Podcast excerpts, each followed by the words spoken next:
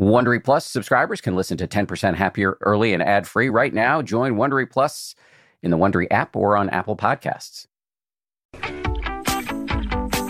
From ABC, this is the 10% Happier podcast. I'm Dan Harris. We're at a milestone this week, people 200 episodes. I can't believe we're at 200 episodes. Uh, this whole thing started on a lark. I was in an elevator right here at ABC News headquarters in New York City a couple years ago, and one of my friends, longtime colleague Lauren Effron, she got onto the elevator, and I said to her, "Do we do podcasts here at ABC News?" She works in the in digital, which I thought maybe had something to do with the podcast uh, division, which of course it doesn't. The radio folks do the podcasts. Anyway, the answer was we at that point we really didn't have a podcast. But Lauren is such a high energy person that she a couple days later she organized a meeting with some folks from the digital department and the radio world and they were in my office and everybody was like yeah let's uh, let's try doing a podcast. And so a couple weeks later we we had a podcast. I interviewed the dalai i had a pre-scheduled interview with the dalai lama. We dumped that into the podcast feed and then i set something up with um, rivers cuomo from weezer who's a friend of a friend, and um, and boom, I, we launched the podcast with those two, and every week since then, we've been somehow wrangling guests into the studio to sit and talk to me about meditation, and it has been amazing. I've learned an extraordinary amount, and I continue to learn from all of you. As some of you may know, we have this amazing group of podcast insiders, hundreds of people who give us feedback every week. And uh, so I'm, you know, continually trying to up my game and uh, yeah, this has been an incredible run.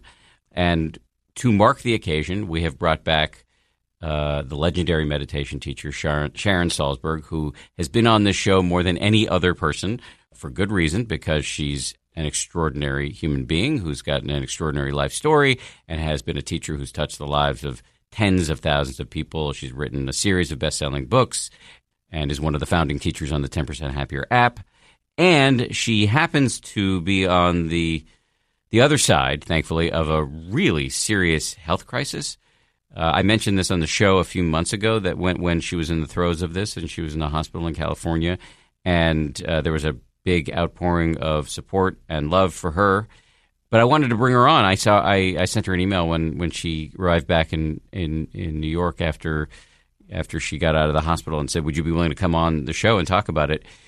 Because I, I, I thought it would be useful for people. We're all going to get sick. We're all going to die. And I thought it would be useful for people to hear what it's like to be in a situation where death is a very real possibility. And you've spent decades of your life training your mind in meditation. So Sharon really in the, in this episode walks us blow by blow through this ordeal and and we get a fascinating window into what what it was like in in her head as she was enduring this. One quick little um, plug here before we get into the episode, and that is that she has uh, she's one of the most popular teachers on the 10% Happier app, and there is a great uh, meditation I want to highlight here. It's one she guides on use, doing loving kindness meditation while walking. As she describes it as a kind of silent, secret uh, superpower that can be applied as you walk through the world. So ch- if you go to the on the go category on the app and click on um, and click on uh, her meditations, you can find it there. We've also put a direct link in the show notes. All right, back to Sharon Salzberg. I want to thank her for all she's done for for me as a teacher and for the bravery that this interview really entailed, as you're about to hear. Oh, and w- one more thing before we go here we're going to do voicemails this week, but Sharon's going to do them. And we recorded these separately, so the audio will sound a little different, but Sharon's going to take your voicemails at the end of the show. So stay tuned for that. Here we go. Sharon Salzberg. Nice to see you.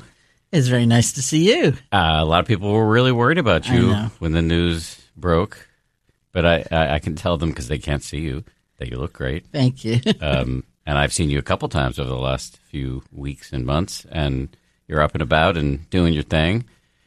But I, I, I wanted to have you in. You are you already were the most frequent guest on the show, but I wanted to have you in again because I, I really I'm interested in how does a meditation somebody who's been meditating for this long with so much intensity handle a health crisis of the likes of which you just endured.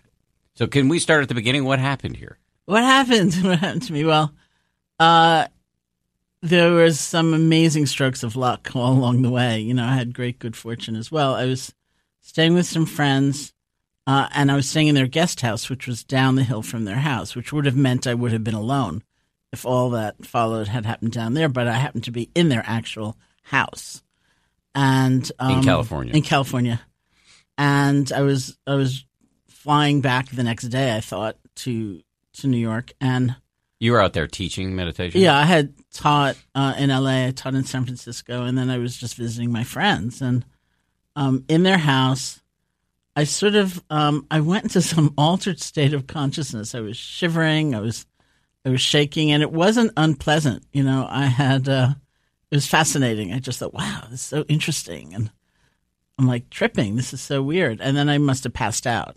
And were you standing up at the time? Uh, no, I was I was on their couch and lying on their couch. But then I got up to go to the bathroom, and that's when I collapsed. And I kind of came to on their couch again, and there was a stranger looking down at me who was an ambulance driver, and he said, "I'm here to take you to the hospital." And I was so confused, like, why do I have to go to the hospital? I'm having a fine time, you know, just exploring these other realms of consciousness. And had you been actively exploring other realms? Yeah, yeah. I mean, I was just out there, you know, and uh, subjectively, I was just shivering and shaking. That's all anybody could see, and I was just like, "Wow, this is kind of cool." Subjectively, to the other people in the room.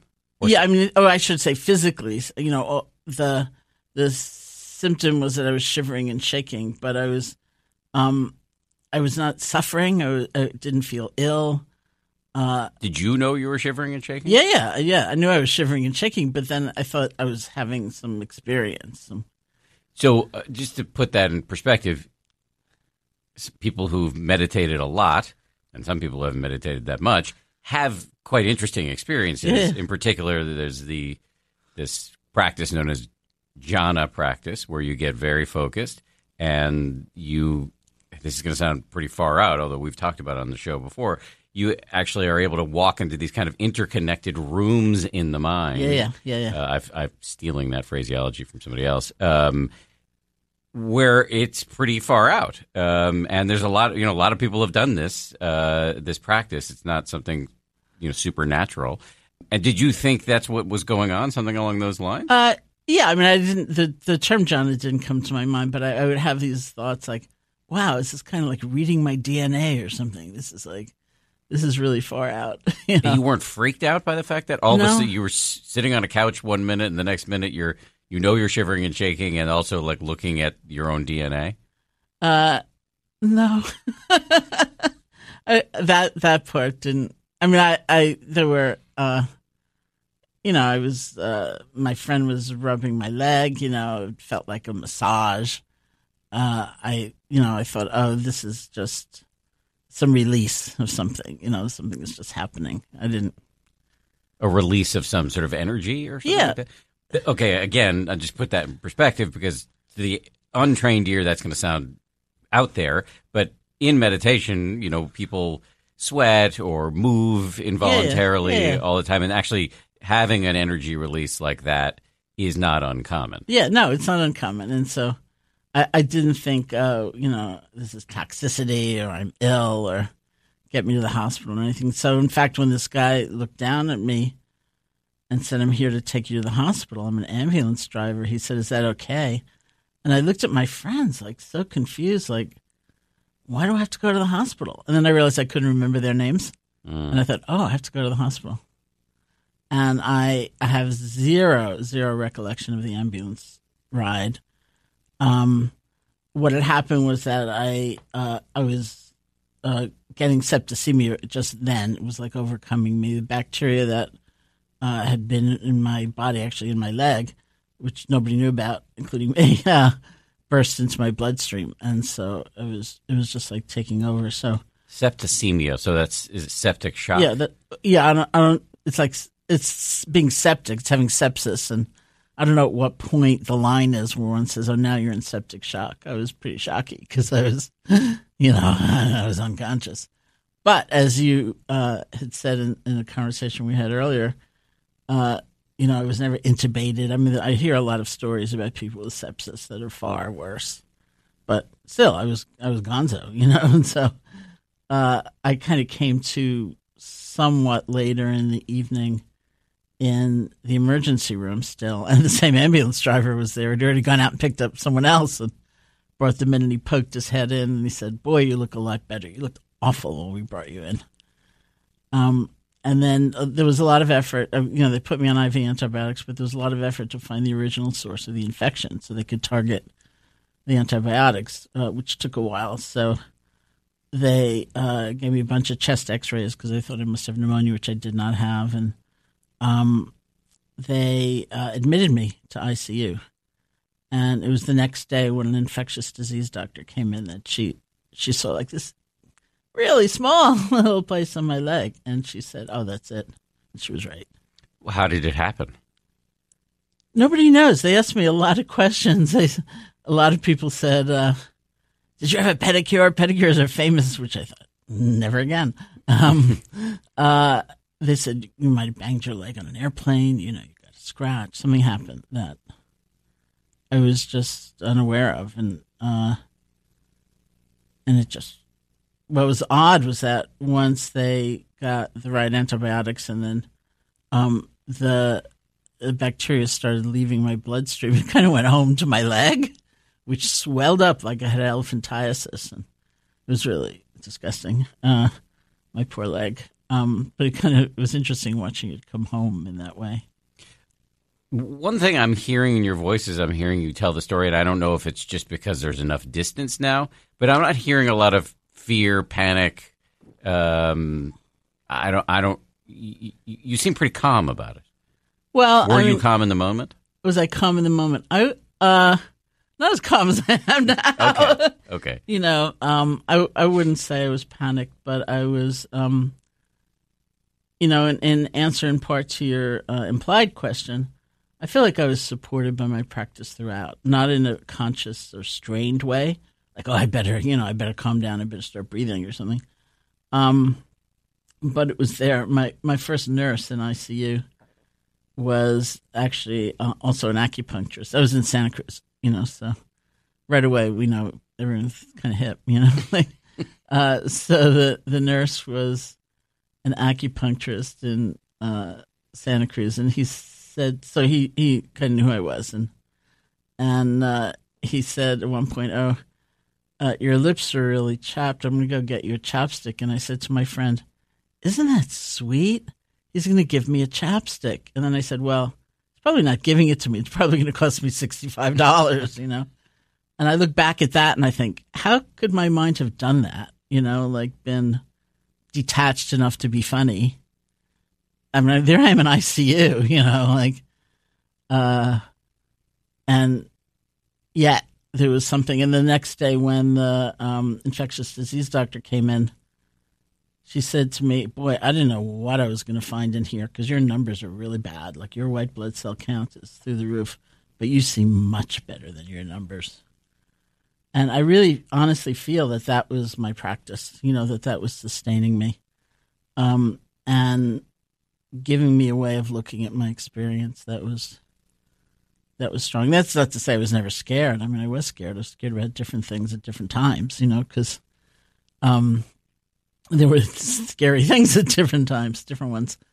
Um, you know, there were moments when people would say, well, you know, this kind of bacteria really likes to go into the heart, so we have to give you an echocardiogram. And so it hadn't gone into my heart. Um, I had another echocardiogram later, hadn't gone into my heart. Or people would say, well, this kind of bacteria really likes to go into the bones, so we've got to give you a CAT scan, you know, give me a CAT scan. It hadn't gone into my bones. And um, my white blood cell count just came steadily down. The, the really... Uh, kind of initial scary thing I remember is that it was so foggy and my head was just cloudy and I thought maybe this is it, you know, like maybe I'm not going to write another book or speak or I'm just going to be in a room, kind of mellow, you know, but hopefully, but uh, you know, kind of. I certainly didn't have mental acuity. I was forgetting people's names, or I was like just kind of, huh, you know. Um, still reading my DNA a little bit, I guess, you know, somewhere Well, somewhere else. So that was scary. well, the, I just reading your DNA to me seems like you're in a high state of meditation, which wouldn't, which would seems to me entail mental acuity, whereas the fogginess seems to be kind of the opposite of meditation. Well, I think the the fogginess was because I had to um, function, not highly function, but I had to respond to people's questions, or I had to know how to ask for something, or um, and function in a system. You know, I got out of ICU, I was uh, in a room, and you know, so it was a little bit like I have to learn this culture. I have to know how to make things work here, and and it was just like, uh, you know, and, and I wasn't non-functional, but I I was not as bright as I might have wished by any means. It must be that I would imagine would be scary, given that you'd spent decades cultivating Yeah. awareness, Yeah. awake, wakefulness. Yeah, no, that was scary. That that was like that was really a low point in in the whole situation. It was just kind of like, oh, because my mind did, um, my thoughts did what we do, which one really has to be careful of, which was I projected it into the future. This is going to be the way it is, maybe. You know, this is how I'm going to function uh, for the rest of my life. Or, um, that life is gone, you know, and so I didn't quite have the energy. I mean, I did to some extent, you know, thank goodness, but um, it was only a little later. I couldn't sleep in the hospital bed because it was too uncomfortable. Uh, the other thing, another thing that happened is that I got diagnosed with sleep apnea when I was in there because I would stop breathing, and this team of people, I had a heart monitor on. People would come running in, you know, like, and they'd wake me up and I'd go, "What? What?" Um, and so between the machine and you know the whole thing, I couldn't sleep in the hospital bed, so I was sleeping in this old rickety armchair in the in the room, and uh, the I had to keep my leg elevated, which meant both legs elevated with that that particular recliner. So, um, and that bottom part kept falling down because it was so old and rickety. So, at one point, I thought, oh, you know what? There's that stool off in the corner of the room, and if we take the stool and we prop it up, you know, that bottom part, it's not going to fall down anymore. And then I thought, my brain is back. Huh. Now it's back, and that was that was actually a turning point. How long were you in the hospital? I was there for ten days. And did it progressively get better from the moment you entered, or did, were there times when you know new problems emerged and you thought, "Oh no, no, no, we're in a worse place now"? Uh, it was a lot of up and down because at some point, you know, you're honestly you're trying to survive the hospital. You're trying to survive the system. You know, like, um, I guess when I got to the emergency room, they pumped me full of fluids because that's what they do to try to keep your blood pressure from crashing and your organs from failing. And then they had to give me diuretics to get rid of the fluid. And then at one point, the diuretics gave me gout. So uh, there I am. Scout. Gout is a very painful, very painful condition where I guess uric acid builds up in your like toe joint or other joints, and it was it was so excruciating. And that was my other foot, the the supposedly healthy foot. the healthy foot, right? So I had one leg that was like swollen and, uh, you know, infected, and I had and pain, terrible pain in the other foot, and I kept saying, "My other foot really hurts. This is like so weird." And uh, the doctor came in again. She said, "I think you have gout." And they did the test, and I did have gout. You know, the uric acid was too high, so um, then I couldn't walk. Uh, I couldn't bear weight. You know, I was like really miserable because uh, I had previously gotten up with a walker, using a walker, and um, you know, another thing I, I really feel my years of practice have given me is, is such a strong sense of a path. So I thought, okay, I've got a path. I've got to get up twice a day. I've got to, I've got to try to walk. I've got to um, do this, and it was really hard. One of my great lessons, actually, which I'll tell you in a minute, came from that first time I got up. But all of a sudden, I couldn't walk, so I couldn't get to the bathroom, and then it was just like, you know, it was such a regression, and and there's such a sense of maybe this is endless. This is just a loop, you know. So again, there's like future thinking, you know, like now I'm Now I'm spiraling. now I'm spiraling, and um, the uh, that was like a big feeling of a setback, and then my carbon dioxide was too high. You know, I don't even you know. and Suddenly, they put me on another medicine, and you know, uh, there was they gave me a PICC line, you know, so that they weren't always poking my veins, and um, and so then there's always like the fear of infection, and just like you know, there's just a certain point where I thought, wow, I really have to get out of here. And so it sounds like you had many of the reactions that us mortals would have, which is, you know, you know, eh, feeling demoralized or fear or the word papancha, the mental proliferation, projection into the future, mostly in a sort of phantasmagoric way. You had all of that. We can't run a test to see the version of Sharon that hadn't been meditating for 40, 50 years to see what that person, how that person would have reacted. But do you think, is your gut that you had all those normal reactions that we would all have fear, anger, whatever, but that they didn't stay around as long as they otherwise might have? Oh yeah, I mean, I, I, you know, uh, in all those ways that you know, I, I you know, I was, I was kind of describing, it'd be sort of like, um, if I didn't get tripped up in future projection, you know, which I did from time to time, but I wouldn't say all the time. Um, then it was it was a lot of stuff passing through me. You know, it was just like washing through me, and certainly fear came and and anger, and and there were things to be scared of. You know, and uh, and yet, you know, it wasn't a it wasn't a, a detour or path that I really wanted to. You know, if I if I saw myself beginning to project, well, you know, what's going to be like when I'm back home, you know, like, um, I, w- I would say to myself things like, why are you rehearsing that? You know, why are you rehearsing catastrophe? Why are you, why are you rehearsing uh, such a huge deviation from your life? And so that clearly is a gift of my practice, you know, is being able to catch the papancha, the proliferation, and say, maybe not. And also not have some horrific reaction against myself. Like, why are you thinking that? You've been practicing for God knows how many years. You know, it wasn't like that at all. And it was also, it was so interesting being in Santa Cruz. Like, one point a nurse came in and she was doing whatever, and she took a look at me and she said, I teach loving kindness to kindergarten kids, you know.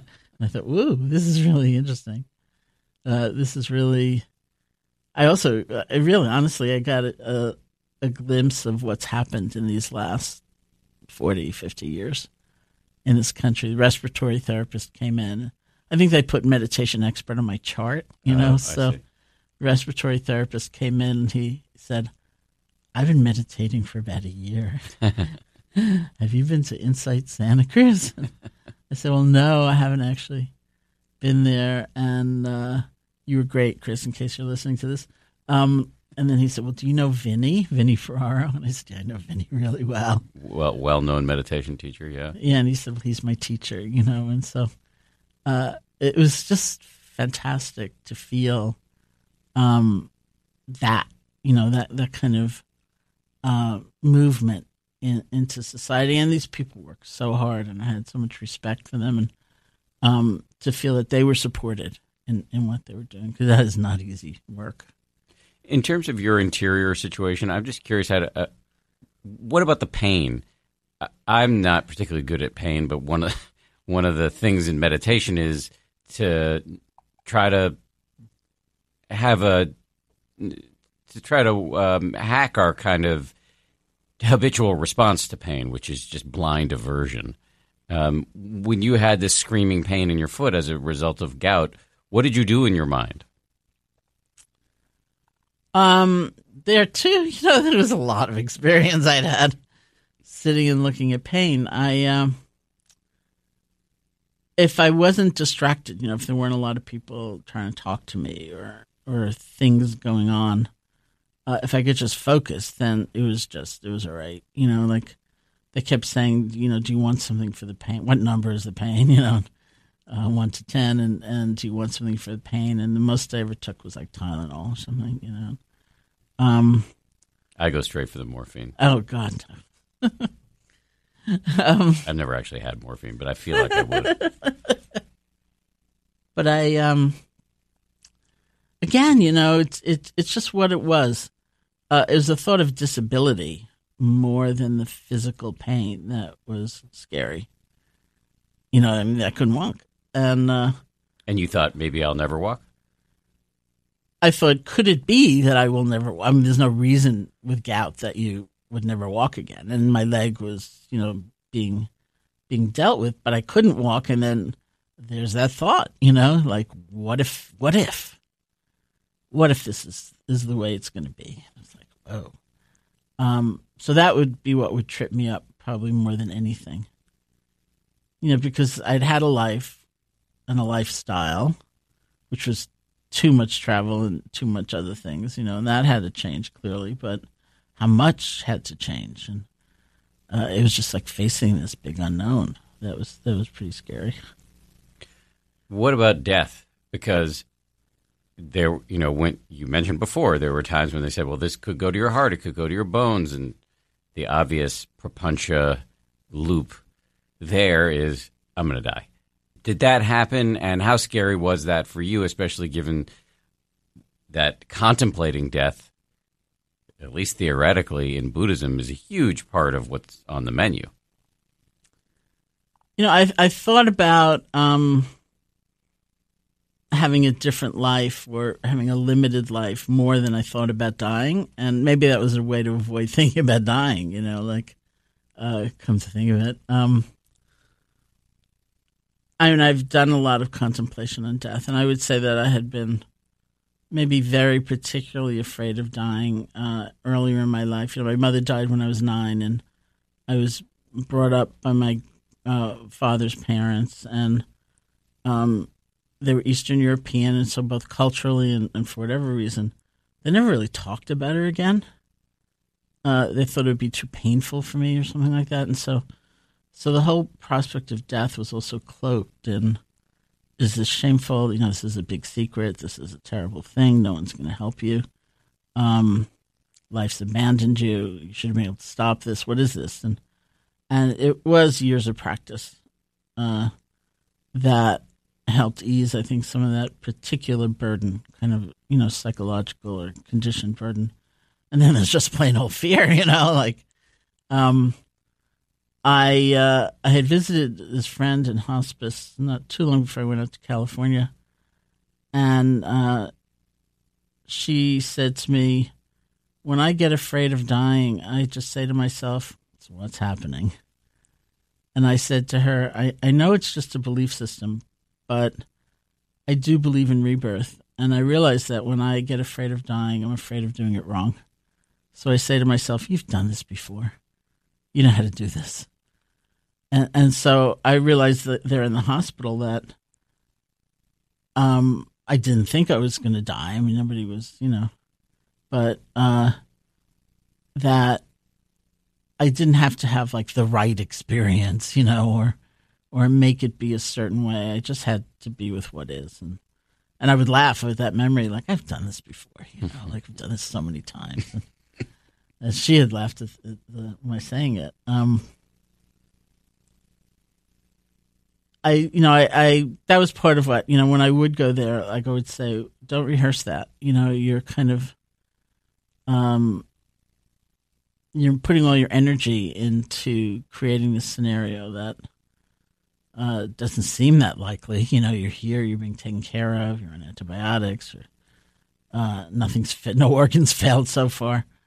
Um, I did. Somebody sent me a, a web a link to a website saying that someone they knew who'd had sepsis uh, found it very helpful. So of course, I also got uh, a lot of you know emails and stuff. Well, I had sepsis. You know, I almost died. You know, got to be really careful. The hardest part's the recovery you could still die.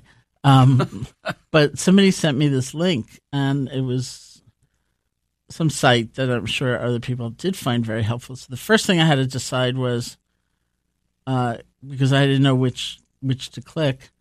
Am I an elderly person who's had sepsis? And I thought, and I thought, I kind of am actually. That was a shock too.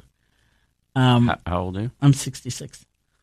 I guess that qualifies. Yeah, What's the cutoff for elderly?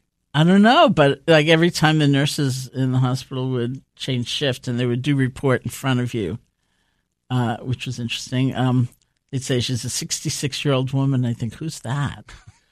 I'm oh God, it's me. um, but uh, I am elderly, so I clicked yes, and then the first thing the the site said was something like, uh, "Many people who've had sepsis uh, report that they've lost one or two significant capacities as a result."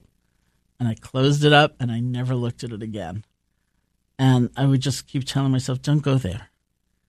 You know, this is not a question of being unrealistic. This is just like, don't go there. You know, that's creating a world um, that you don't have to believe in utterly and, and kind of hold and let define you. And certainly, I, now I know all these people who've had sepsis, a lot of them are not limited, you know, or haven't lost capacities at all. So I thought, don't do that. You know, it was easy to do that, you know, because you're um, in a hospital, you're not wearing clothes, you're eating their food, you know, you're uh, you're being defined by a lot of other people. But I just kept saying, don't do that. Just don't do that. When I would do that, it was miserable.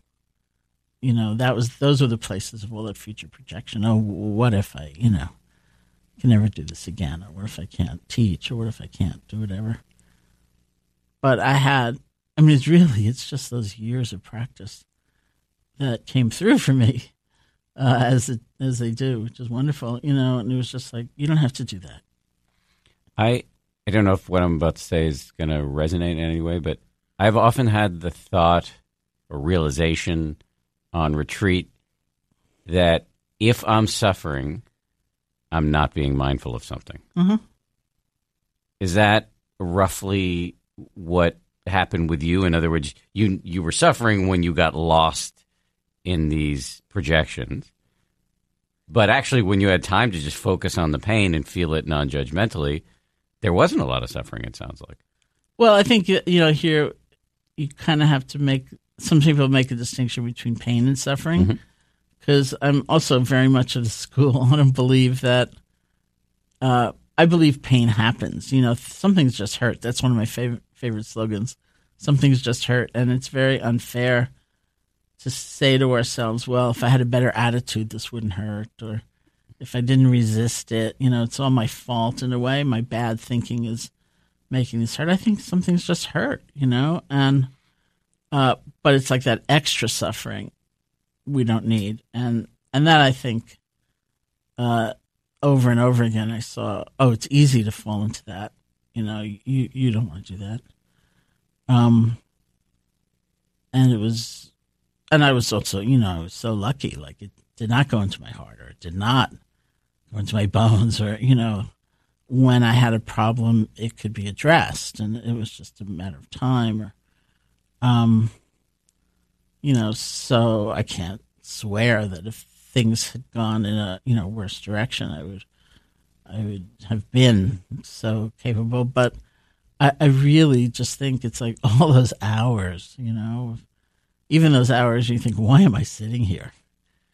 You know, nothing's happening, or I'm just dealing with this knee pain, or and it's like it counts. It really counts Counts how? Because I, I found strengths. Or I Oh, found ca- ca- you were talking about all those hours of meditating. yeah, all Yes, those hours yes. of meditating they really count because uh, there were times, of course, I had to consciously bring in perspectives or strengths that I could draw on. You know, like this will change too, or but there there were a lot of times when it just arose within me because I had practiced it again and again and again and again. In other words, you're feeling the pain, and the there's the there's the raw data of the pain, and then there's the extra layer we add of this is going to happen. f- This is going to be with me forever. I will Yeah. never get out of this. Yeah, yeah. But after all those years of meditation practice, you were able to sort of spontaneously realize everything changes all the time. Yeah. This is going to Yeah. change too. Yeah, yeah. What a, that's an amazing gift you Oh, gave yeah. yourself. Well, we do. you know, I mean, of course, it's not just me, and and uh, it, it reminds me of you know, I was interviewed for I think it was Good Housekeeping, which is really ludicrous. If you see my house, I, any of them, um, and whatever I had to say didn't ultimately make it into the article anyway. But uh, the question was something like, "How do you think? How do you use mindfulness in a time of complete crisis?" And what I said was, I wouldn't wait. Like, don't wait. Um, and of course, people sometimes wait and they reach for something in the midst of, you know, the bottom's falling out and you're in the hospital and it's all scary. And even then, it might prove to be a resource or, or something helpful. Um, but the, you know, the truth was like, you don't have to wait and and just like that time we put in, uh, which does often seem inconsequential or boring or useless, it's like it does matter. Uh, I really saw that so clearly because because there it was, you know, something was holding me up in a way so that this doctor could walk in and say, "Boy, you seem a lot better than your numbers." I mean, you're. Well, first of all, I, I guess I have two things to say to that. One is I was going to ask you what are the lessons in your story for the rest of us, and I'm sure there are many, but that seems like a big one. That uh, because I know a lot of I hear from people all the time who feel compelled. I'm sure you're in this position too to come up and confess to me their meditation secrets. I uh, got to be honest with you. I only do it when things are going poorly, and then when yeah. when things are bad, when things are good, I just drop it or whatever. And I often say, well, you know, doing it when things are good is will give you the the strength to have those bad times be less bad. So that seems to be a really powerful takeaway. The other thing um, that just came to my mind as you were saying that was a a, a, a thing that your longtime colleague Joseph Goldstein often says about meditation, which is that you can view it as practicing for death, for mm-hmm. the dying process. Mm-hmm. So can you can you be awake with the knee pain right now? And if you're a little thing that might come to mind as you're dealing with the knee pain is if I can be with this, you know, can I be with whatever's coming at the end of my life? Mm-hmm. Mm-hmm. Any response to either of those things? Yeah, I mean, when you know the friend I had visited in hospice, um, uh, when she died, Joseph said to me, "We're in the queue," you know, like to die, and that's something we don't often think about. And we're so busy. For one thing, I am so busy that to take a moment and realize, oh yeah, and um, and yet, you know, I, I do feel. I had also told you I would tell you about when I first time I got on walk, which I will in a minute, but I do feel uh, something shifted, you know, from from that experience as well. Even though I contemplate death and I, you know, I do that as an exercise, it, it was really like I find things don't stick in quite the same way. You know, I wanted like I'm writing a book right now. As I believe you may be too, and uh, you know, I, I just pick my head away from that computer now and then. But um, and I I hope it serves people. I hope it does well. But it's like really, I mean, the thought of you know doing what people do and like checking the numbers on Amazon. I thought I don't care. I don't care. Well, I do that a lot. yeah, well, you didn't just get out of the hospital. No, I didn't. You know, so that was. That but was, has that lasted? Because I, yeah. I, often find that I get to the end of a meditation retreat. I had one almost a, about t- 10 months ago, and at the end of it, it was a loving kindness meditation retreat uh, with our mutual friend Spring Washam. And at the end, I felt like, you know, I understand everything about how I need to live my life from now on, and I'm going to, ha- everything's in perspective and then, you know, I'm checking my Amazon rank, you know, a week later, probably less than that. But this sounds more powerful. Well, I, I, of course, my book hasn't come out yet, so we'll see how bad I am. But uh, it, it feels, I feel different. You know, I feel that there has been something where it's just like, let's just have a good time, or let's just. Well, part of what happened was that uh, the first time I got up to walk in the hospital was with a walker, and uh, which is very hard, you know, and uh, a physical therapist. And she said to me at one point, "It's not a race, you know." She said, You'll go further if you just stop now and then and rest. And that's become my new mantra. It's not a race, you know. Um, because that, you know, was was a big thing, you know, like let's do it, let's get it done, let's you know, there's so much to do, let's do more. Um, and let's do it quickly. And then I say to myself, it's not a race. You know, like who are you competing against? Yourself, you know, like just just relax, do it, stop and rest. So, uh, you know, I moved um, my friends who were saintly, you know, offered me their house when I was getting ready to leave the hospital. Or before the doctor said to me, it's illegal to prescribe anything IV over state lines. You've got to stay in California and nobody knew how long I'd be on IV antibiotics for. And, um, you know, it could have been months. It turned out just to be two weeks because I made a meteoric recovery. Um, and and she said you can go into a skilled nursing home, which would be a really difficult experience, or work something else out. And my friends like offered me um, their guest house. Another friend offered uh, home health care aides and so I created this world um, in their guest house, and it was it was amazing because actually Bob Thurman wrote to me. Um, uh, eminent Buddhist scholar at Columbia. Yeah, and he said, you know, whenever the Dalai Lama has a challenge like this, he goes into retreat. Why don't you go into retreat? And so I basically, I didn't go into like full retreat as we know it, but um, I had two months. I didn't. The only place I ever went was the doctors or the uh, medical supply store, and uh, I practiced and I wrote and I hung out with my home health care aides who became my good friends, and um, I asked people not to come see me right away. I didn't talk to anyone on the phone, um, and it was it was really a restorative period. It was really important, and um, my theme is it's not a race, you know, just do what you can do, do it at a different pace, relax, you know, have fun, keep breathing while you can. Um, and so I it'd be interesting to see how often I check Amazon when when the book comes out. Right now it feels like it's all right. Whatever. Stay tuned. More of our conversation is on the way after this. You can count on T Mobile to help keep you connected after investing billions to light up their network from big cities to small towns. T Mobile is America's largest 5G network. Plus, when you switch to T Mobile, families and small businesses can save up to 20% versus Verizon and AT&T. Visit your neighborhood store or tmobile.com to switch. Plan savings with T-Mobile Third line free on essentials via monthly bill credits versus comparable available plans. Plan features may vary. Credits stop if you cancel or change plans.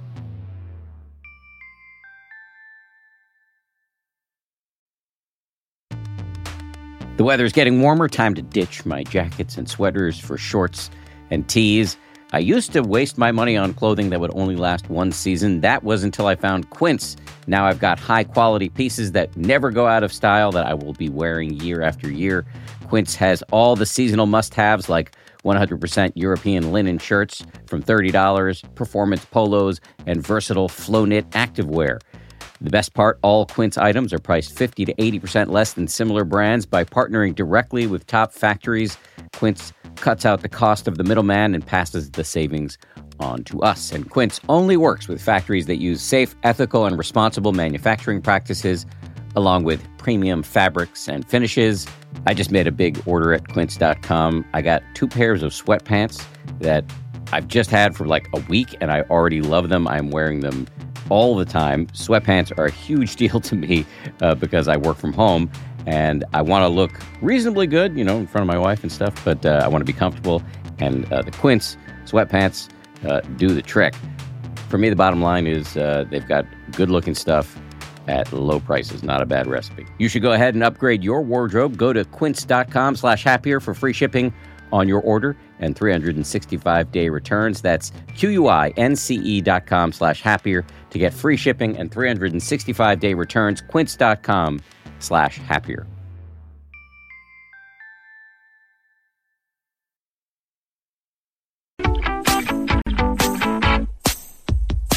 If the 35 year old version of you was listening to this, had some way to listen to this interview back when, you know, she was starting to write books and, you know, you had already founded this eminent meditation uh, retreat center and go, go, go, uh, which you carried on for a long time, would you have been able to hear It's Not a Race?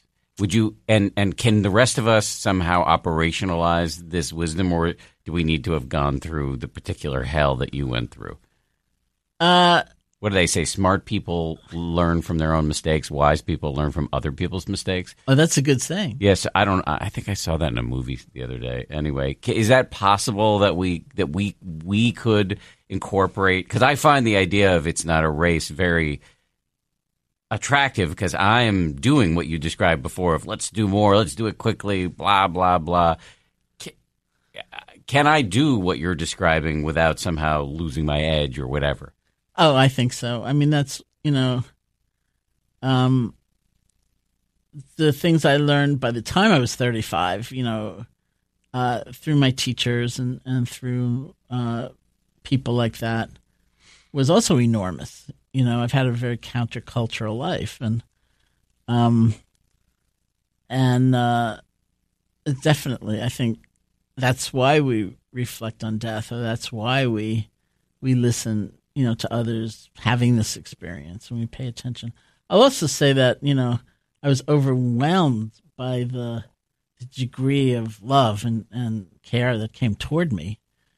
Um, it had never been my intention to kind do a widespread announcement of what I was going through, and somehow it happened. And Yeah, well, we did. I did a big thing on the show here. Oh, you did? Yes, yes, yes. And off, there was something on your website, and I heard from everybody. Uh, I know. So I know. Yeah, there was a lot of love. it was enormous and and so touching um and that really supported me too i mean it really uh i felt so gratified and i felt like oh you know here's this kid who's a respiratory therapist and he's he's just learning how to meditate you know all the people who had to teach me breathing exercises were always so embarrassed you know like oh i can't believe i have to teach you how to breathe um you know, or the nurse who's teaching loving kindness to children, or um, I thought, you know, I, I didn't set out to have a legacy. I wasn't that kind of person, and none of us were. You know, I I was 23 when we started IMS, and and uh, Insight meditations. Yes, thank you. The Insight Meditation Society, and it was none of us could have imagined what would happen in this country or around the world in terms of mindfulness or or the practice. And it wasn't like a vision we held, like oh, we're going to have a worldwide, you know, impact. There was nothing. It was like if we can make it through the year, we'd be so happy. Um, and and yet it, it's what transpired. So I felt a degree of fulfillment and certainly gratitude. You know, as as all that love came pouring in and um you know a lot of people sent me flowers and there were so many that i just gave them you know i would like look at them for a little bit then i'd send everything away everything i got given away and um somebody came in i think she was an occupational therapist at one point whose mother was in the hospital and she said to me are you the flower lady and i said my mom got four roses it's like so great it made her so happy and, um I was so moved by by that, and I thought, well, that's a life well lived. You know, I mean, there's nothing else I can accomplish that will that will ever match that. And so this need to accomplish something is also like, wow, you know, I can rest too.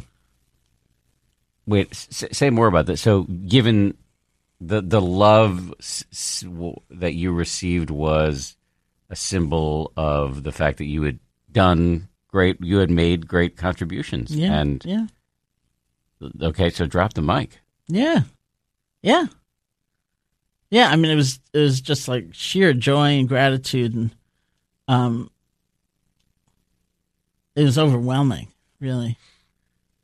Um, so even though I, you know, it had not been my intention that it would be on my website or that it'd be, uh, kind of, I, the only people I really was set on informing was I had to cancel a whole bunch of things. Well, that's why I was on the website. Yeah. Yeah. You know, so, but I, I just wanted all those organizers, those particular.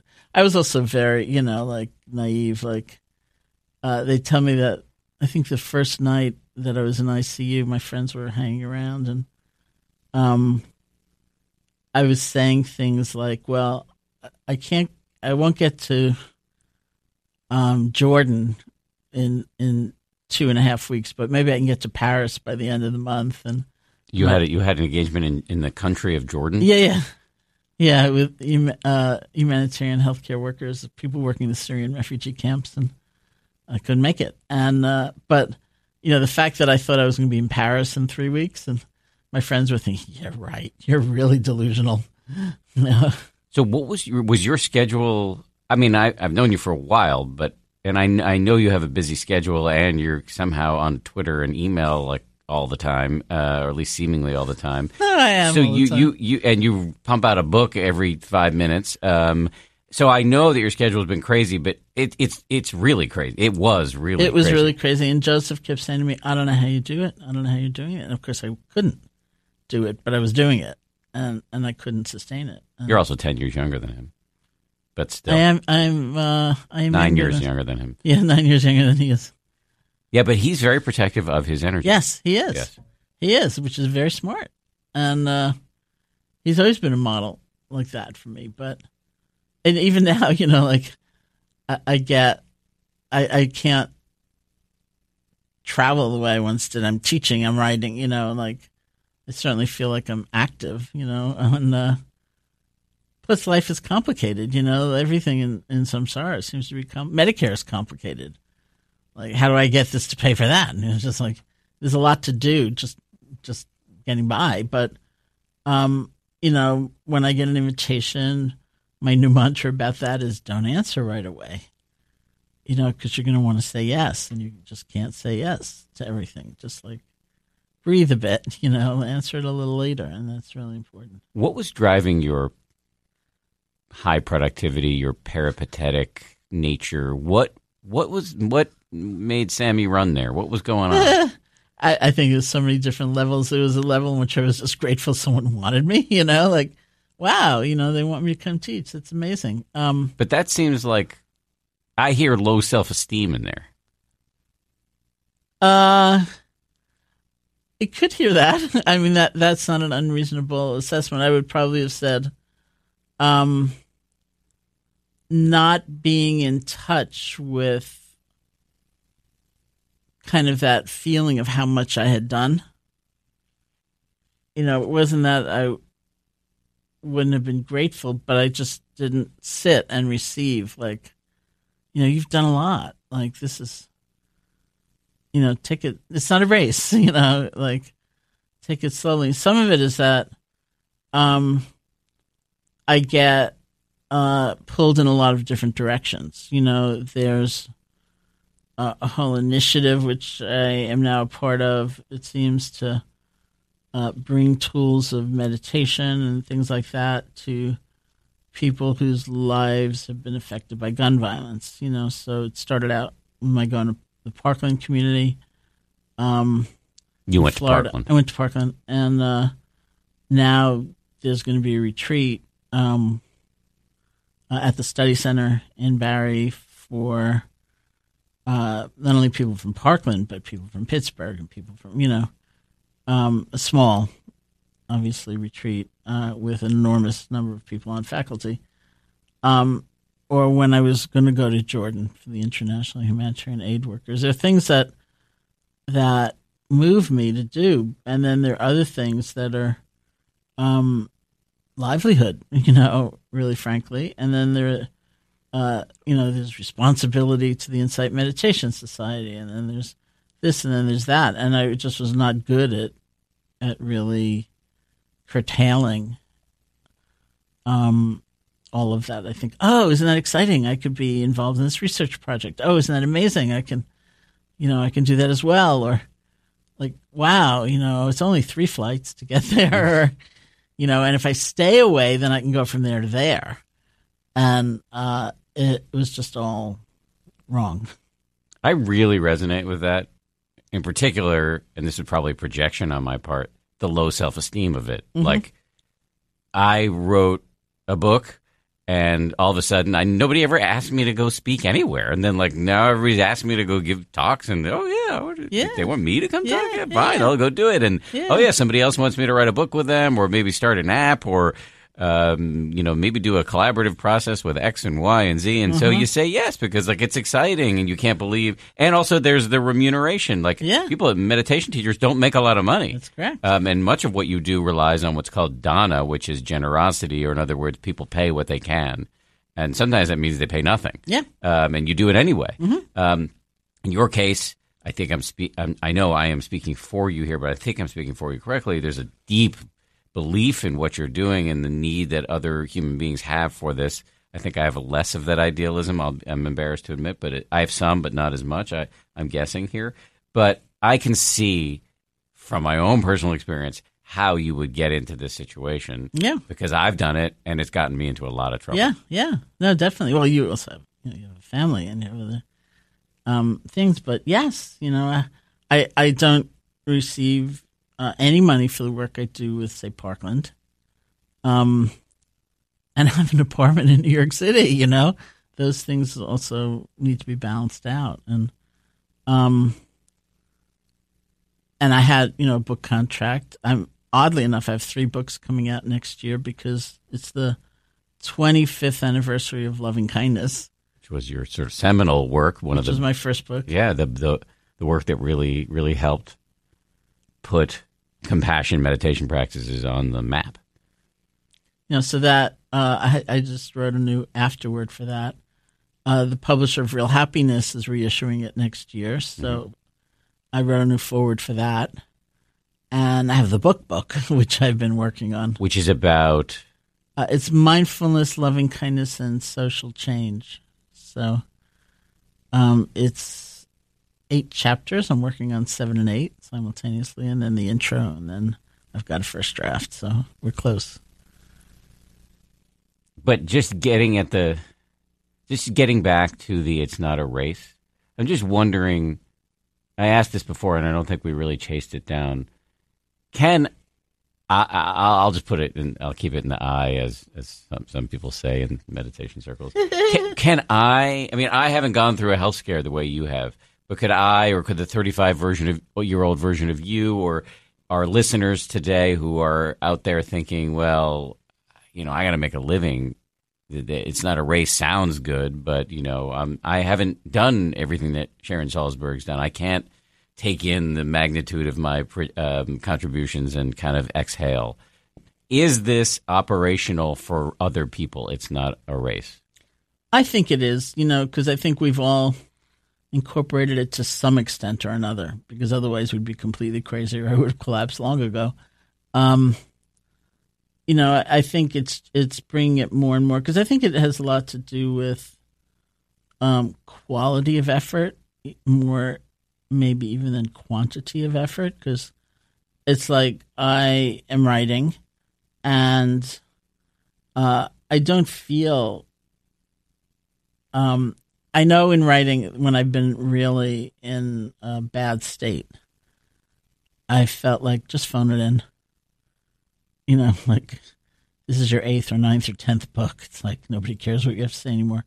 And I, I worked out of that state by getting re-inspired, but I don't feel that. You know, I don't feel like, oh, you know, I was in the hospital and I was so sick and who knows what could have happened. So let me just, you know, turn in whatever or, you know, it's not like that at all. I feel as because you used the word um, edge earlier.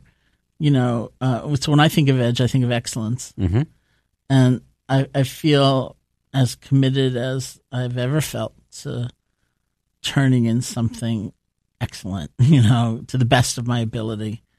Um, Why? Because you want it to reflect well on you, or because you think excellence will help more people? Uh, I I honestly don't think about how it's going to reflect on me at this point. I just think that's the way to do things. You know, like if you've got limited time, and you know, this will be my eleventh book. Um, and I don't know that there will be any more, or certainly many more. And this is um, it's a little bit similar to the book I wrote, Faith, in in that it's something that I I very much have wanted to write for some time, and I got the opportunity to to do it, and so we'll see we'll see what happens. But I don't feel like um, oh well, you know, this person's book is coming out before mine, and they're going to probably say fifty percent of the same thing. So how unfortunate, you know. If only I, it's like who cares? Um, honestly, genuinely, like who cares? Uh, I don't think you have to lose your edge. I don't, I don't think it depends on what your edge is, but uh, I I don't think you have to lose your commitment to excellence and to really uh, shining in a way, and and uh, even ambition. You know, having having that. But when it gets crazy, then uh, it's ruining your life. You're trading in your life for some story. So you can strive for excellence, as one of my friends' dads used to tell us when we were little kids. He would say, "Strive for excellence." Um, you can strive for excellence in the spirit of it's not a race, Yeah. so that you're not, while striving for excellence, making yourself and everybody around you miserable. Yeah, I think that's true. Because I think it's um, incremental. It's like we've all done it to some extent. You know, that's the lesson learned. I mean, that's the thing I saw with myself. I thought, you knew that already. Why, you know? But how deeply do we know it? And, and we keep maybe learning the same thing again and again and again. Um, we all have changed in some way. Could be worse. Is another mantra. Could have been a lot worse. Um, but it's a continual process of of growth and change, and so I think lessons learned. You know, like we just continue to get better. How's your health now? I think good. I hope good. You know, like I I get very tired. Um so uh less so though. Uh when I went up to teach at the Insight Meditation Society in May, rather than a full teaching load, I just I appeared for an hour a day in the hall. Uh I spoke, we sat, I did questions and in some ways it was the way to maximize my connection to the whole group rather than you know maybe seeing a part of the group in small groups or individually as we as one would often do. There were other people doing that. Um, and I uh, just taught this last weekend at Kripalu. I co-taught, and I saw I'm le- I saw I'm a lot less tired than I was in May. Hmm. Uh, but that's sort of the biggest marker is that I just I just get really tired. What would you say has been what would you, would you say is the the hardest part about this experience that has been contributory to your overall well-being? In other words, what's been the most valuable challenge? Was it stopping? Was it letting other people take care of you? Uh, was it facing death? Was it all of those? I think it was all of those in, in a lot of ways. Like, um, again, you know, like with the reflection on death, which is something I do, uh, it, it can also be quite abstract until it's not. Like I have, I have a friend in, uh, in Barre where the Insight Meditation Society is, where I always said, um, you know, the closets are a mess. And if I die and you have to clean them out, please don't judge me. So that was our pact, you know. And then recently I thought, you know, those closets really are a mess. like maybe I should clean that up. Or I had to do a health directive, you know, which I had not done, which Joseph kept saying to me, you need to do this. And End of life. Yeah. uh, d- directions for caregivers. yeah. you know, and, and now I have one. And, uh, you know, it's it's much more real than it had been before. It was not easy to let other people. It's still not easy to let other people take care of me. And Why? it- It's just some conditioning. I'm I'm used to taking care of other people, and it's like uh, I find it embarrassing. You know, like oh, you've got to. Uh, but Do you, think know, it's rooted in some way in your personal history where you know you, you lost your mother early, your dad you lost him as well? Yeah. Uh, probably, you know. Yeah, I'm, I'm probably undoubtedly, you know, that. Um, and the way I got by was by making sure I got by, you know, like I went to college when I was 16. I was, you know, You handled your business. yeah, yeah. And that's how I survived. So that's how I'm used to surviving. And So what's it like when you can't handle your business? Can't walk? Yeah, no, it was it was uh I was so grateful for like that nursing staff because they, you know, I kept apologizing. I said, "I'm so sorry," you know, I have to, and and they say, "No, no, you know."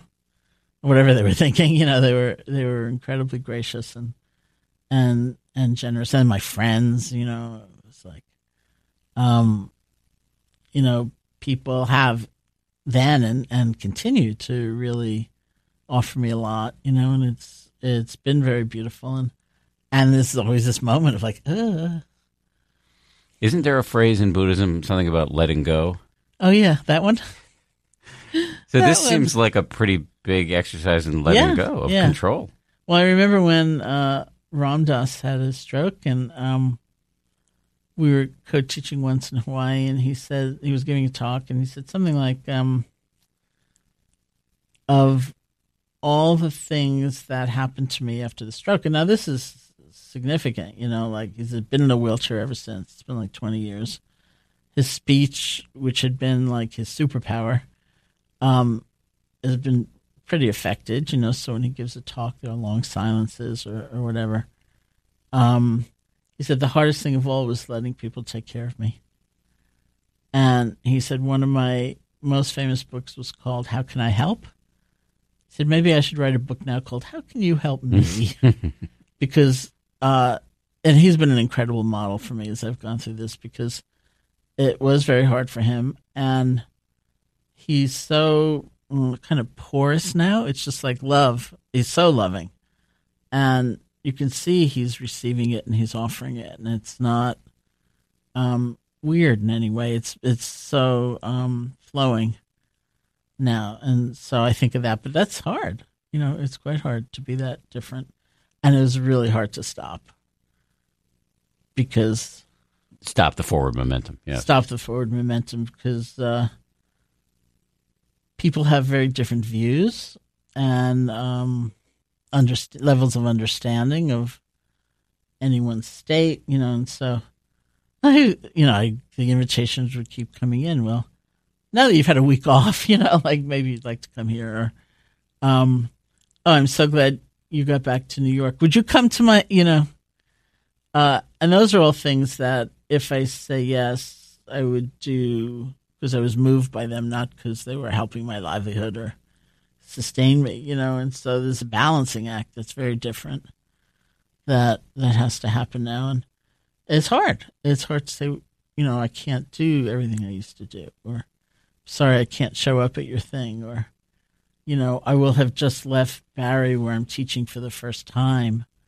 Um, in an extended retreat, you know, I can't then. Or, you know, somebody wanted me to do some extremely noble thing, um, which would have meant uh, this is this coming September. Um, they're opening the noble thing is that they're opening a kind of resilience center in uh, Pittsburgh. You know, after there had been that synagogue shooting, and um, they're naming the resilience center something like House of Loving Kindness um, and people wanted me to go and uh, teach loving kindness, and and it was like extremely noble. What would have meant I'm teaching here in the city all day on that Saturday. Would have meant teaching all day, going to the airport, uh, flying to Pittsburgh because Pittsburgh is not close as it turns out. Um, teaching something, you know, and I just wrote to the person. I said, "Those days are over." You know, where I'm teaching all day and running to an airport. They just have to be over. You okay with that? I am okay with that. I feel mixed, you know, because I would there's a place in me that wishes they were not over that I could respond to that because it's so beautiful, um, and uh, and yet, you know, that would be crazy. I could just see like legions of disapproving friends. You know, like what? you know, you're doing what? so I'm too scared to do that. As we're heading toward the close here, I just want to make sure I didn't leave any boxes unchecked. Is there something that I should have asked that I don't know. Let me just say this. Do you want to talk about your hospice training at all? Is that Sure. that- yeah, I'm very curious about that. I'll say the thing I was going to say later. Well, I've I've been doing the hospice training for a couple of years uh, with our mutual friends, uh, Koshin, Paley, Ellison, and Robert Chodo Campbell, and yeah, I still go. I think I'll be going later today. It's, we're recording this on a Saturday morning. Originally, I was. It's a small hospice in the Upper East Side of Manhattan, and I would originally, when I was doing the training a couple years ago, three years ago maybe, I would go and really be a regular volunteer where I would go to all the rooms. Now, my volunteer training ended, and I would have kind of let it lapse just because I'm so busy and Mister Do One More Thing guy. Um, I think you might be able to relate to that. And but there was a patient in there who I don't think is going to die anytime soon. He's been there for five years. Oh my god! Yes, I think it's like a world record hospice uh, uh, stay, and uh, we're quite close now. And so now I go and just spend time with Ronnie. And mostly what we do is play violent video games, which is a little incongruous in Yeah. a hospice. We're killing zombies together, but that's the way it is. He likes video games. And we have, you know, like on paper, nothing in common. He's a 61 year old former construction worker from Harlem. And, uh, but we just totally hit it off. So yeah, I go in there pretty much once a week and spend time with him. And then I usually order dinner in for him and the staff. Yeah, it's, it's really nice. And I, I will say, we talked a lot about death. I will say this: I'm still terrified of death. Of course, not, I don't want to present some image that's incorrect, but I'm less terrified than I used to be because I see that the end. At the end, most of the people I've seen are comfortable physically, and many of them are comfortable psychologically. hmm I've seen some people fight it, and that looks really tough. Or I've seen some anxiety set in, which looks really tough. But it, it does it doesn't feel wrong. You know what I mean? It feels like I, over over time, I've started to see like, oh yeah, of course, we're nature, and this is part of nature, and we don't feel it viscerally, but you can get there by seeing it over and over and over again. It just starts to feel less wrong. Like, of course, Yeah, that's amazing that you do that. You know, and because all of society seems geared toward let's look somewhere else. You know, let's look the other way. Um, and it's the wrongness of it. That's what I was trying to say about my childhood. You know that the way things all went down made it seem wrong. You know, like um, uh, alienated from nature. This shouldn't have happened. You know, this only happened to you. You know, this doesn't happen to others. You're isolated. You're alone. You're weird. And um, but of course, that's also what led me to Buddhism because the first time I heard what the Buddha taught, it had to do with suffering as a part of life, and it was like, oh right, you know, I do belong. That that I'm not that alienated. That you know, and, one of the interesting things about being in the hospital um, is that uh, partly because my father was in so many psychiatric hospitals throughout my childhood. Uh, and I would leave a facility and be on the street and think nobody knows what's happening behind closed doors. You know, people are just walking around without some sense of like a whole level of of society um, and what people go through. And uh, I don't have that feeling that much anymore. And then when I was out of the hospital, I would think, oh, you know, people you know, we drive by these places and, and we don't necessarily stop and think, oh, um, lots of stories here. When they moved me to an actual room out of ICU, um, the uh, one whole wall was not actually a wall; it was more like a room divider or something. Um, so I couldn't see anything going on in there, but I could hear everything, like every conversation and there was a, a pretty rapid turnover of people in the next room. Um, and so it was a lot of stories that I heard in a lot of different languages. Um, and I think nobody, you know, driving by would necessarily think, oh, look at the intricacy of, of people's stories and how many kinds of people are in there and, and struggling. And, or, you know, when I, would get up in the walker and walk by these other people, also with IV poles, you know, and uh, using walkers. And you think, who are you? Um, look at here. This is where we meet humanity. We meet in, in scary places and suffering and disability and facing death. And And look how cut off we are usually from one another. It's because we've structured society like Santa's workshop, where uh, there's an island of misfit toys, right? So all the misfit toys are sent to an island, uh, and we don't see them. But all we see are the the working toys and the elves making them and all that stuff. And as soon as like something's messed up, it's very quickly sent away to uh, inside the hospital or um, inside a nursing home or a hospice. And so most of us aren't confronted with this in any way until disaster strikes. But then the other thing that I've really noticed is even is how quickly habits reassert mm-hmm, themselves. Mm-hmm. So you can have, you know, a friend of mine, her dad died recently, and she said it was like the tectonic plates shifted for her. Now, I don't know what's happened in the subsequent weeks, but I can imagine just reverting back to the old habits of you know momentum around taking care of her family and her professional life. I don't know that that's what happened for her, but I could imagine that happening for me.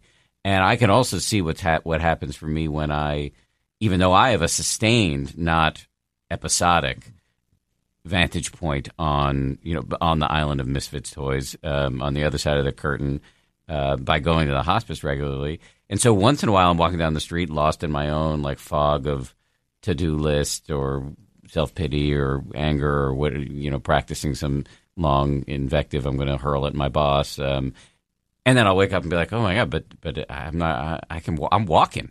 You know, like well, how much would Ronnie give to be just walking down the street right now? Um, but those moments are pretty few and far between. Yeah. Most of the time, I'm caught up, and yeah, so it's it's it's easy to have the realization, hard to make it last. Yeah, I mean, I mean, I, I tend to want to give you more credit for those moments um, than I suspect you're giving yourself because they matter too. And uh, I think progress or change is always like that. You know, we take three steps forward, we take two steps back. We don't like those two steps back, and we we grieve over that. But it's just you know, it's not as far back as we once were. And and and those moments are, are really important and they grow. They really do grow because um i think we can get more mindful in an ordinary day and then there are also the big challenges and then it's it's there. It really is there that kind of sustaining strength of of a different perspective. And they say that um one of the buddha's uh, pieces of advice if you're sitting with someone who's dying or you're with someone who's dying is to remind them of the good that they've done and it always used to puzzle me because I thought, well, wouldn't that get them more attached? Like, because if you say you were a great cousin and you, you know, you took me to the park, you're supposed to be specific if you can be. Um, and I thought that would be the last thing you want to do is get them even more attached. So they'll struggle, they'll, they'll suffer more. But people ask me, of course, a lot, and, and I've always said that, you know, this is what I've heard the Buddha said, and, and every single time people have come back and, and said it was perfect because uh, instead of focusing on regret or the things undone or unlearned, uh, there was just the sense of both the power of goodness we've been able to access and the joy of having not blocked it or hindered it in some way and you know expressed it and been a good cousin or you, you know you took the kid to the playground or or something like that. And so I, I see a lot in in that light too. You know that if we let ourselves um, rejoice more in the good that we have been able to do, or the fact that we're committed, or that we care about others, or that you go to the hospice once a week. Um, there are lots of places to go once a week when you work hard, you know, and and the hospice isn't necessarily the easiest. And um, it's not like conceit or arrogance. It's, it's like taking delight. It's really rejoicing, and and the more we do of that, I think the less um, terrible those moments of backsliding seem. You know, they're real and and maybe say something, but they're they're not the whole story, really. And I can also see how it would lead to letting go. I mean, because it, it happened with you when you received all Yeah, of the love when you were having the health crisis. That allowed you to let go of of uh, that allowed you to embrace it's not a race. Yeah. And I could see how at the end, te- telling somebody, "Hey, job well done," then they can drop their mic Yeah. and say, "Okay, I can let go Yeah. without struggling." So maybe we have to do that before the end. Well, you know? I mean, dying before you die is a is a theme we've discussed on I've discussed on this show before. It's just Yeah. can you take the wisdom that we often only get in those last fi- and final moments and and in, incorporate it into your life? I'm very interested in that.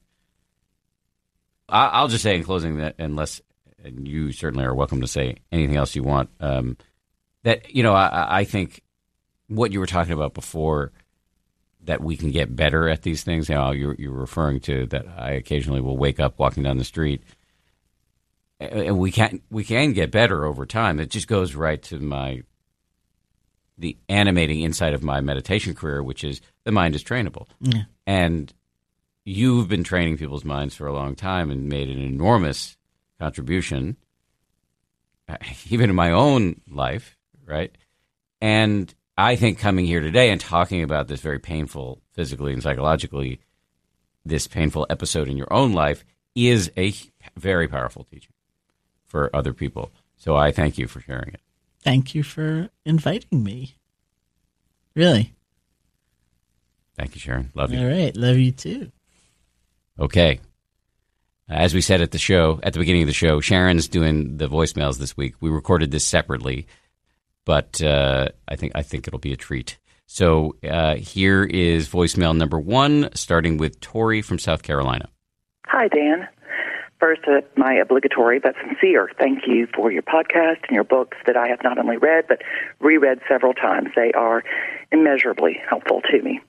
Um, so, my question is a twofold question about metta meditation. I meditate regularly, pretty much every morning, for 10 to 20 minutes. Um, my question is how often should I incorporate metta into my daily practice? Um, is there like a prescribed amount? How often do you do it? Is it, you know, daily, weekly, or more circumstantial when perhaps you are having issues with a person? Um, and my second part of the metta question is um, I am having trouble holding visualization when I do metta. I've been listening to the Sharon Salzberg podcast, and um, I know that she prescribes that while you're thinking the medita- metta meditation thoughts, you are to hold um, a kind of a visualization of the person in your mind. I have real trouble doing that for whatever reason, um, including my family, which I find kind of disturbing. But um, I wondered how important it is um, to hold a real visualization like that. I end up kind of getting fleeting thoughts of them smiling with light around them. That's honestly about the best I can do while I'm sending kind of thoughts towards them. Anyway, um, didn't know if that's something that I will get better with with time, or if you have any words of wisdom of how I can get better with visualizing um, people as I am sending them thoughts, and also how often, you know, metta meditation is part of your daily meditation. Anyway, thanks for everything you do, Dan. Bye. Hi, this is Sharon. Thank you, Tori, for your, both your questions, actually. In terms of how often to do metta or loving kindness practice, it's really up to you. When I went to Burma in 1985 to do a three month intensive retreat in loving kindness, that began a four year period where loving kindness was really my only practice. Uh, each day when I was sitting, that's what I would do. And mostly that's not the case for people and not the case for myself either anymore. I would suggest, though, doing it often enough so that you have a sense of confidence and clarity about the practice. And certainly, as you said, in different circumstances, it may be really the practice that you reach for. Often, I actually find myself reaching for it when I don't know what else to do in some situation or, or connection with somebody. So it's really up to you. And, and I really honor the fact that you're putting some energy into it. And in terms of not being able to visualize, well, actually, honestly, neither can I it's really an option. It's one way of having the practice come more alive for people because we want concentration and we want a sense of focus, but we also don't want it to be rote or mechanical or, or to feel dead in some way. And, and so how do we get that sense of offering to kind of pop that sense of there being a being that we are connecting to? To come more alive. And, and for some people, that is really through the process of visualization. Sometimes it's not. I usually try to offer the option of just say that name to yourself the name of that person or being if if there's a, a single object. You know, with all beings, sometimes it becomes more of a global sense. Some people do have an image, say, of a planet. Other people, it's almost like this visceral sense. You can just feel this energy or some sense of connection that is happening. Some people actually do a kind of travelogue through the world and just get a sense of like, oh, here's um, this country, here's that, here's beings underwater, there's beings in the air, whatever it might be. But but really, uh, I don't think it's a question of somehow getting better at visualization. Um, you might actually find that you are, but it, it's not really intrinsic to the development of the practice. So I hope that was helpful. All righty, Tori, thank you for that, and uh, appreciate you calling in. And now another one, uh, voicemail number two. This is from Max in Nebraska. My question is with regard to metta, loving kindness meditation. So um, I have the very, I think, common issue with it that it feels very artificial, contrived to have this object with a repeated set of phrases that I'm repeating to him or her. Um, may you be happy, may you be safe, etc. Um, and that's not to say it doesn't work, that it doesn't get me to feeling that loving kindness. It just has that extra layer of sort of separation due to the artifice there. I find it easy to bring up that feeling, that loving kindness, even without that sort of artifice, without having to picture an object um, without having to repeat these phrases. The feeling just sort of comes up naturally if I'm looking for it. Um, and yet, I imagine many people have been able to do that before me, and that the um, metta practice is still nonetheless to think of someone in particular and to send them these sort of directed intentional thoughts. It's not simply calling up the feeling and resting in that.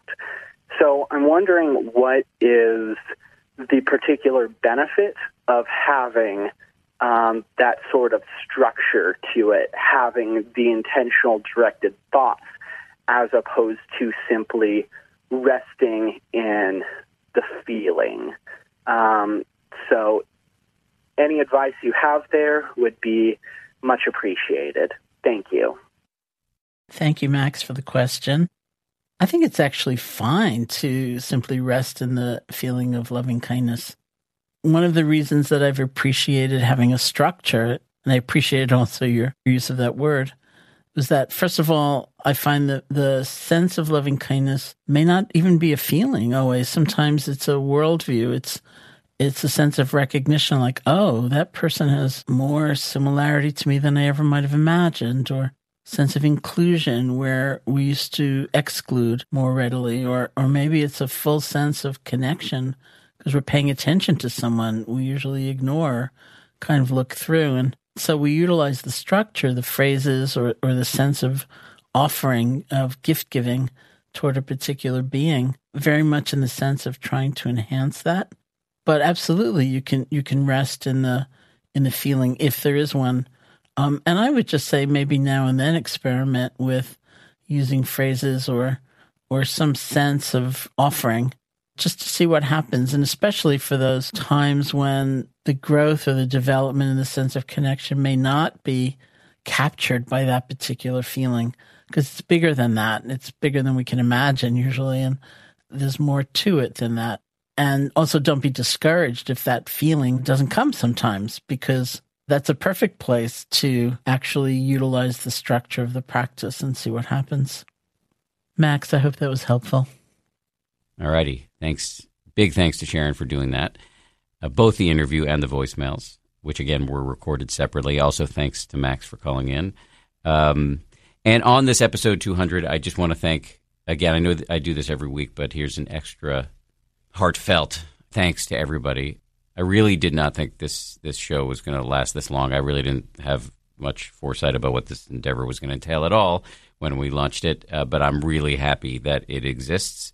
I talked about uh, Lauren Effron, who was the founding producer of the show. She's since gone off to do other things within ABC News, but we now have a new and and, and so so has Josh Cohan, who was the co-founding producer. Both of them have um, left the nest, but we now have Ryan Kessler, who took over the show uh, many months ago and has done an incredible job. So, Ryan, thanks to you. And we also now have a few folks from 10% Happier, the company, who um, spend a lot of time and, and dedicate an enormous amount of energy and thought to this uh, project. And those are Samuel Johns and Grace Livingston. And uh, Grace, in particular, has uh, organized a group of folks uh, that I mentioned at the top of the show, the podcast insiders, who you know whose comments really inform how we do our work. So I want to thank all of you, and and if you're not an insider and you're just a listener, I want to thank you as well because without you, none of this would be possible. So thank you again. We'll be back with episode 201 next week. If you like 10% Happier, and I hope you do, uh, you can listen early and ad free right now by joining Wondery Plus in the Wondery app or on Apple Podcasts. Prime members can listen ad free on Amazon Music. Before you go, tell us about yourself by filling out a short survey at wondery.com/slash survey. I'm Shima Oliaee, and I have a new podcast called The Competition. Every year, 50 high school senior girls compete in a massive scholarship competition. I wouldn't say I have an ego problem, but I'm extremely competitive. All of the competitors are used to being the best and the brightest, and they're all vying for a huge cash prize. This will probably be the most intense thing you've ever gone through in your life. I remember that feeling because I was one of them. I lost. But now I'm coming back as a judge and also a kind of teen girl anthropologist. Because if you want to understand what it's like to be a young woman in America today, the competition's not a bad place to start. Hopefully, no one will die on stage tonight. From Pineapple Street Studios and Wondery, this is The Competition. Follow The Competition on the Wondery app or wherever you get your podcasts. You can listen to The Competition early and ad-free right now by joining Wondery Plus. For more than two centuries, the White House has been the stage for some of the most dramatic scenes in American history. Inspired by the hit podcast American History Tellers, Wondery and William Morrow present the new book, The Hidden History of the White House. Each chapter will bring you inside the fierce power struggles, the world altering decisions, and shocking scandals that have shaped our nation. You'll be there when the very foundations of the White House are laid in 1792, and you'll watch as the British burn it down in 1814. Then you'll hear the intimate conversations between FDR and Winston Churchill as they make plans to defeat Nazi forces in 1941. And you'll be in the Situation Room when President Barack Obama approves the raid to bring down the most infamous terrorist in American history. Pre order The Hidden History of the White House now in hardcover or digital editions wherever you get your books.